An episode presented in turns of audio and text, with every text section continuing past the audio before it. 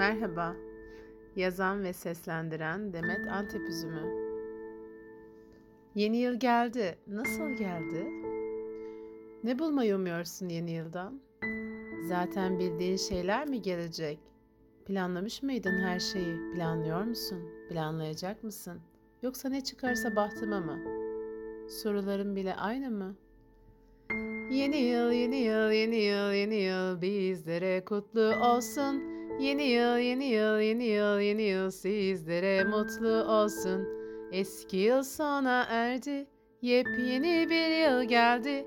Eski yıl sona erdi, yepyeni bir yıl geldi. Bu yıl olsun mutlu bir yıl, bu yıl olsun hey hey. Bu yıl olsun mutlu bir yıl, bu yıl olsun hey. Şarkısına mırıldanan annelerini, babalarını duyarak başladılar güne. Çok sayıda kardeşlerdi, kuzenlerdi, kalabalıklardı, insan zengini idiler.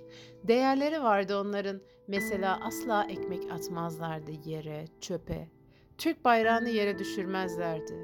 Emaneti korumak, kendilerini...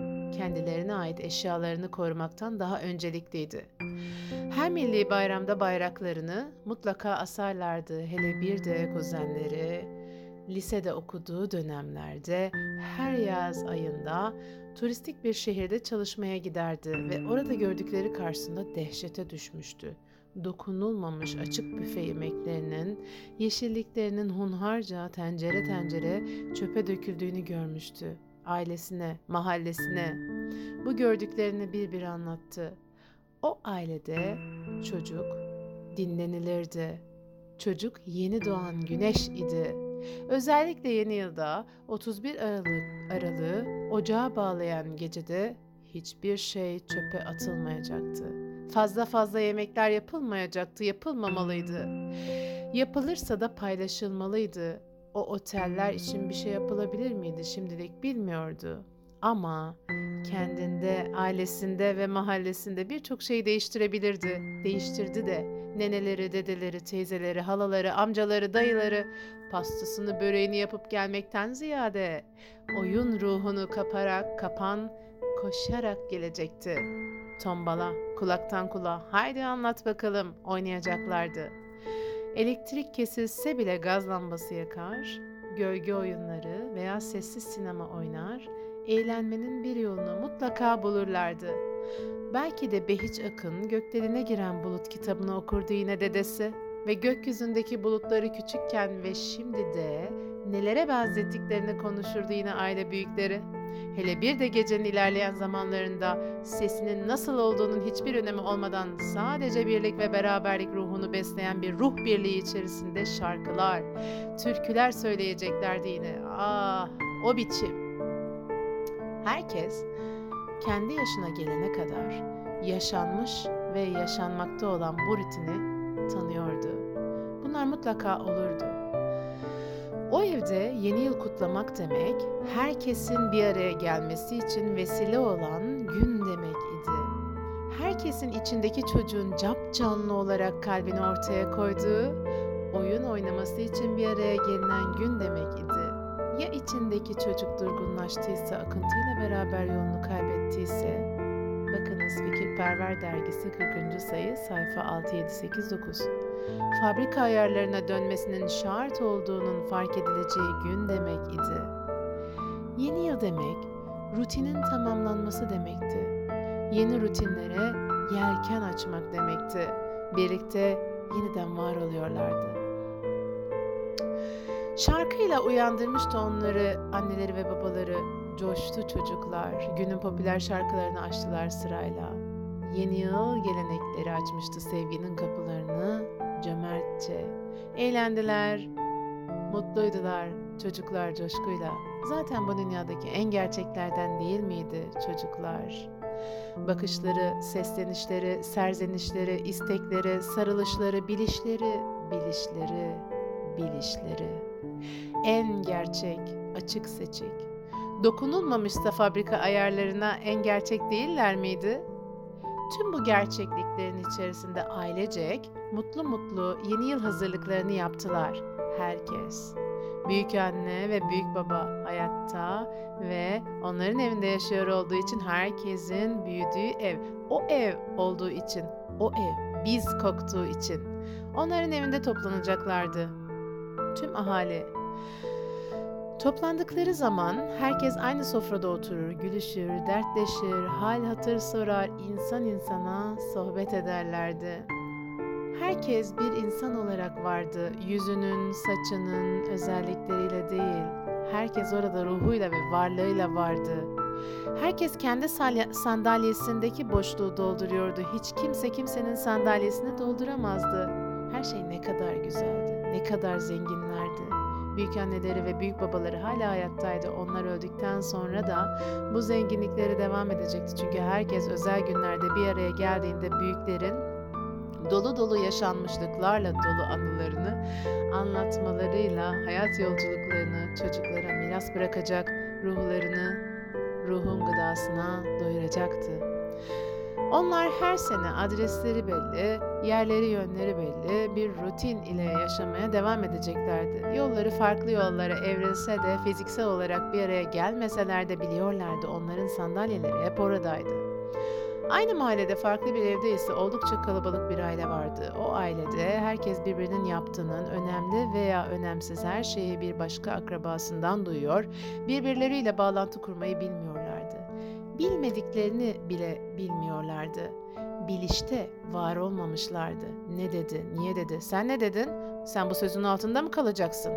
Da var olmuşlardı. Sorular hep dışarıdan, bir başkasından geliyordu.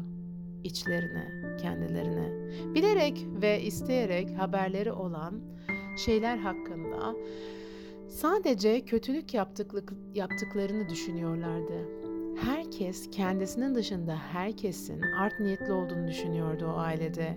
Herkes kendinden başka herkesin cahil olduğunu düşünüyordu o ailede. Bak gördün mü? Ben hastalandım, beni aramadı. O hastalansın, ben de onu aramayacağım.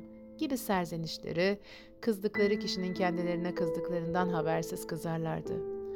O öfke önce kendilerini yer bitirirdi ve kızdıkları kişinin bu kızma davranışından haberi olmalıydı elbette. Bu yük tek başına taşınır mıydı? Haberi olunca da kızılan kişi kendine kızana, kendilerinin de kızdığı yeni bir iletişim modeli yaratacaklardı. Meşguliyetleri önemliydi, onlara göre elbette önemliydi. Bu onların iletişim modeli olmuştu. Ailelerdi onlar. Bir araya geldiklerinde içlerindeki çocuğun uykuda olduğunun, utanca öfkeye boğulmuş olduğunu gören ve bununla ilgili ne yapacağını bilmeyen, yapmayı en iyi bildikleri şey ise bu öfkeyi besleyen bir aileye dönüşmüş olmalarıydı. Yeni yıl demek herkesin hangi kıyafetin nereden aldığını, tatilde kaç yıldızlı otele gittiğini, açık büfe kahvaltıda domateslerin kabuklarını soymadığı için garsonu nasıl rezil ettiğini anlatmak için bir paylaşım günüydü. Sadece kendi ihtiyaçlarına odaklı yaşayan bir aileydiler. Aile miydiler? Anne ve baba sevinçle yaşı altı, en fazla ancak yedi civarında olan kızına "Benim kiraz dudaklı, elma yanaklı, pasparlak tenli kızım" diye sevmeye devam etti büyüdüğü süre boyunca. "Baksana baba nasıl bir elbise tütü almış" dedi annesi. Babası oradan dudaklarını büzerek "Hadi kalk babacığım, kalk, giyin de görelim prensesimizi." Annesi de aynı şekilde dudak, dudaklarını büzerek "Hadi kalk anneciğim, kalk, giyin de görelim prensesimizi" dediler ağız birliğiyle. Yeni yılda herkes sana bakacak. Herkes seni çok beğenecek. Senin kıyafetinin şurasını şöyle yapma, burasını böyle yapma diyerek böyle yapılmazın nasıl empoze edilmesi gerektiğini kızlarına bir bir anlattılar. Sakın yemek yerken çocukların, kuzenlerinin yanında oturma, üstünü kirletirler dediler çocuklarına. Çocukların bu cümleyle kıyafetin temizliği, ilişkinin temizliğinden daha önemlidir mesajını öğrendiğini bilmiyorlardı bile. Kız hayatı boyunca her şeyin kendi etrafında döndüğünü zannedecek, her güzellikte ve en güzel olmakla ilgili olan oluşumun bağlantısını hep kendisiyle kuracaktı. Kendisi bir sebep ve diğer şeyler sonuçtu olacaktı ya da tam tersi. Annesi, babası bile en güzel, en harikanın kendisi olduğunu söylüyorlardı nasılsa. Annesinden, babasından daha iyi kim bilebilirdi ki? Ahahaha! Nasıl da dünyayı kendisi yaratmıştı, nasıl da özeldi. Gelin olduğu zaman da bunun gibi giyineceksin. dedi babası. Çocuk için hiçbir anlam ifade etmeyen sözlerin kelime haznesine işlenişinin ilk adımlarıydı bunlar. Küçük kız, yeni yılda giyineceği elbisenin, dışarıdan görünen güzelliğinin büyüsüne kapılıp sadece başkalarının onun bedeniyle ilgili yorumlarının önemini dinlemeye başladı. Her özel günün göz bebeği olmalıydı.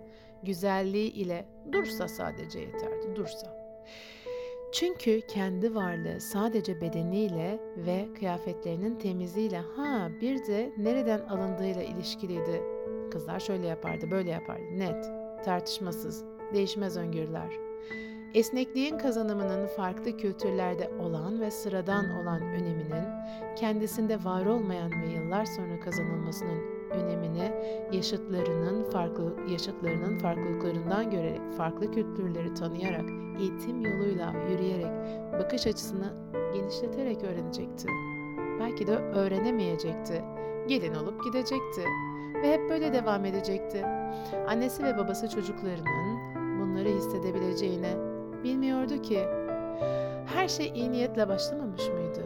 Küçük kız içindeki küçük kızı tıbışlamaya başlayarak uykuya dalmasının dışarıdan kuvvetli ve güvenilir, hatta en güvenilir ellerin el birliğiyle desteklemesiyle uyutmayı öğrendi. sekiz, dokuz, on, on bir, on sekiz, yirmi bir yaşları içindeki uyuyan kız ile dışındaki uyutan çocukların, yetişkinlerin savaş halinde olduğu yıllar yaşayacaktı. Kendini güzel diye atfedilen toplumsal onayı sadece güzel adı konulan görünümüyle almanın önemini öğrenecekti. Peki ya almazsa, alamazsa ne yapacaktı? İçindeki "Ne için bu dünyaya geldin? Senin görevin ne?" sorusunun cevabını bulacak mıydı? Yeni yılın göz bebeği kim oldu sizce? Oldu mu sizce? Bir başka mahallede dünyaya gelen bir bebek daha vardı. Cinsiyet önemliydi. O bir oğlandı. O aileye doğduğu andan itibaren erkek idi. Bir erkek çocuğu doğduğu an doğum günü onun yeni yılı olacaktı. Her yeni yıl, her yıl o gün. Anlamlı. Nasıl anlam yüklersen o kadar anlamlı olurdu. Öğreniyordu büyürken erkek olduğunu. Erkek olmak ne demek? Büyüdüğünde "sen erkeksinle" başlayan cümleler duyacaktı, çünkü bu böyleydi. Çünkü böyle şey mi olurdu? Her erkeğin, her şeyin bir kuralı vardı. Ağlıyordu avaz avaz erkek, utanmaz. Böyle diyordu annesi, babası. En güvendikleri. O erkekti. Erkekler ağlamazdı. Kızlar ağlardı. Unutmasındı. Duyguları belli etmek yok. Belli etmek yok. Yeni yılda öyle ortada oynanmazdı. Oturacaktı ağır ağır. Sesini de biraz kalınlaştırmalıydı. Bir yerlere gittiğinde öğrenecekti. Kızlar öncelikliydi, bekleyecekti. Hele bir öğretmenleri vardı. Kızlar bir erkeğe şikayet etti miydi? Daha bittiydi. Erkek erkekti. Kızlar onu şikayet ettiği an suçluydu. Kesin bir şey yapmıştı. Erkekler nasıl davranırla ilgili bir kitap çıkarsalardı keşke. Çocuk aklında tutamıyordu. Erkekler nasıl davranır? Ya hep annesine babasına soracaktı, ya da yazacaktı. Ne bileyim, çok zordu. Kolay bir yol buldu. Her şeye sinirlenmek. Evet, bu muhteşemdi. Kimse de yadırgamıyordu onu. Sanki bir oğlan olarak erkek olmak sinirlenmekti. Herkes kendisinden korkunca erkek olmak bu demekti sanrıca. Bir keresinde okuma yazmayı öğrendiği zamanlarda mağazaların tabelalarını okuyordu ve heyecanla heceleyerek okudu. Mağazanın tabelasında şöyle yazıyordu: "Anneler her şeyin en iyisini bilir." İçten içe öfkelendi. Bu dünyada ben erkeksem ve baba olacaksam neden her şeyin en iyisini anneler bilirdi? O baba olacaktı ve şimdiden hiçbir şey bilmeyen olacağını öğrenmek öfkelenmekti. O erkekti, öfkelenebilirdi. Bu özgürlük müydü? Susmak, biçilmiş role bürünmek karakter miydi?